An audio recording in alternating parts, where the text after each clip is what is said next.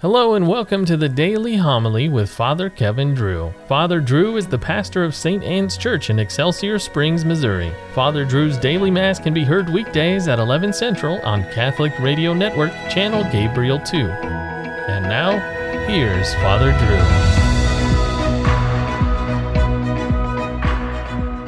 Drew. A reading from the book of Joshua.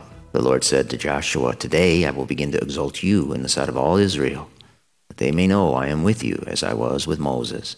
Now command the priest carrying the Ark of the Covenant to come to a halt in the Jordan when you reach the edge of the waters. So Joshua said to the children of Israel, Come here and listen to the words of the Lord your God. This is how you will know that there is a living God in your midst, who at your approach will dispossess the Canaanites. The Ark of the Covenant of the Lord of the whole earth will precede you into the Jordan. When the soles of the feet of the priest carrying the ark of the Lord, the Lord of the whole earth, touch the water of the Jordan, it will cease to flow, for the water flowing down from upstream will halt in a solid bank. The people struck their tents to cross the Jordan, with the priests carrying the ark of the covenant ahead of them. No sooner had these priestly bearers of the ark waded into the waters at the edge of the Jordan, which overflows all its banks during the entire season of the harvest, than the waters flowing from upstream halted backing up in a solid mass for a very great distance indeed. From Adam, a city in the direction of Zarethan, while those flowing downstream toward the salt sea of the Arabah disappeared entirely. Thus the people crossed over opposite Jericho. While all Israel crossed over on dry ground, the priest carrying the Ark of the Covenant of the Lord remained motionless on dry ground in the bed of the Jordan until the whole nation had completed the passage. The word of the Lord. Alleluia.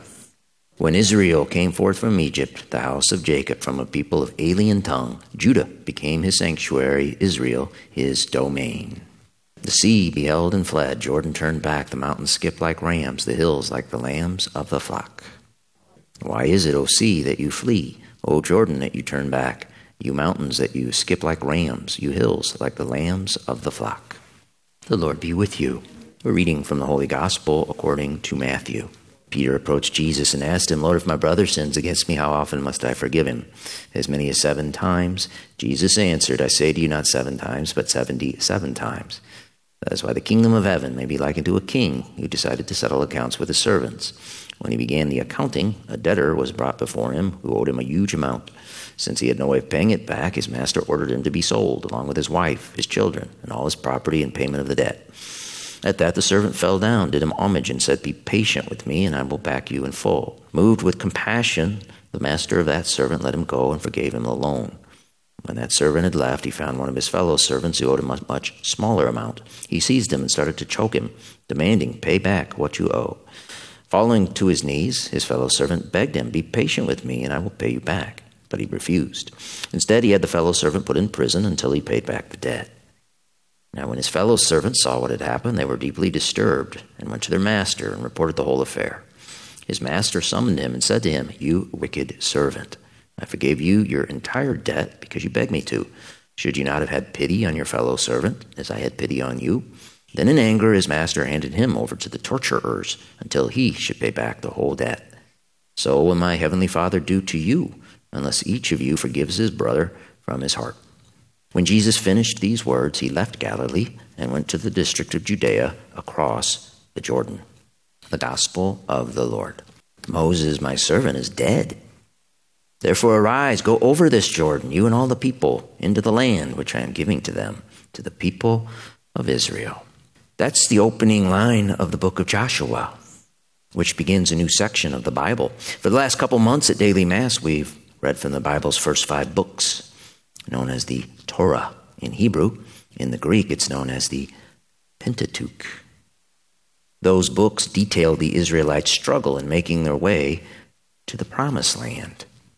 The 40 year pilgrimage, the exile in the wilderness, it came to an end in today's passage when the Israelites, led by Joshua, crossed the Jordan River.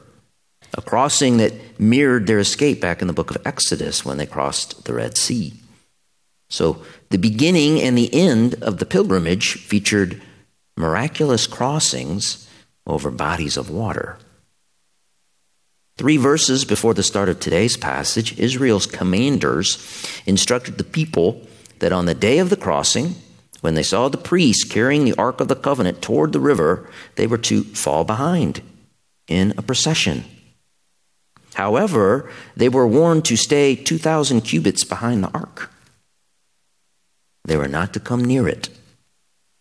Joshua himself instructed the people to sanctify themselves, which would have involved fasting and abstaining from marital relations in order to prepare for the following day's momentous event. Then the sun rose, and the Lord said to Joshua, Today I will begin to exalt you in the sight of all Israel, that they may know I am with you, as I was with Moses. Notice the liturgical sense to the crossing. There was a, a huge procession with the priest carrying the Ark of the Covenant, the gold chest which contained the law, the Ten Commandments, and manna, the bread that God had fed the Israelites in the desert. There was grand solemnity and holy fear, a, reverence for the occasion. For the people understood that what was about to take place was God's doing, not theirs. Catholic churches were traditionally built narrow and long to emphasize our procession to the promised land. At Mass, people were to fall in behind, eyes forward, but keeping a distance from the sanctuary, so that the leader, the mediator, the commander could do his work and lead the people across the river. In Hebrew, the word for that person is Joshua. In Greek, the word is Jesus. My friends, the holy sacrifice of Mass is God's doing, not ours. That is why we need a holy fear and reverence for the solemn occasion. For at the Jordan River, God made the water stand still. At Holy Mass, He makes time stand still as He exalts His Son in the sight of all Israel. Moses, our servant, is dead. We now have a, a new covenant for all peoples so let us sanctify ourselves and understand. The Levite priest carried the ark. Christ, the true priest, carries the cross. The Levite priest stood motionless in the riverbed while the Israelites passed over into the promised land. Christ, our true Passover, hangs motionless so we can go over this Jordan into the land that he is giving us. He will remain hanging in his mystical body the church, until the whole nation completes its passage.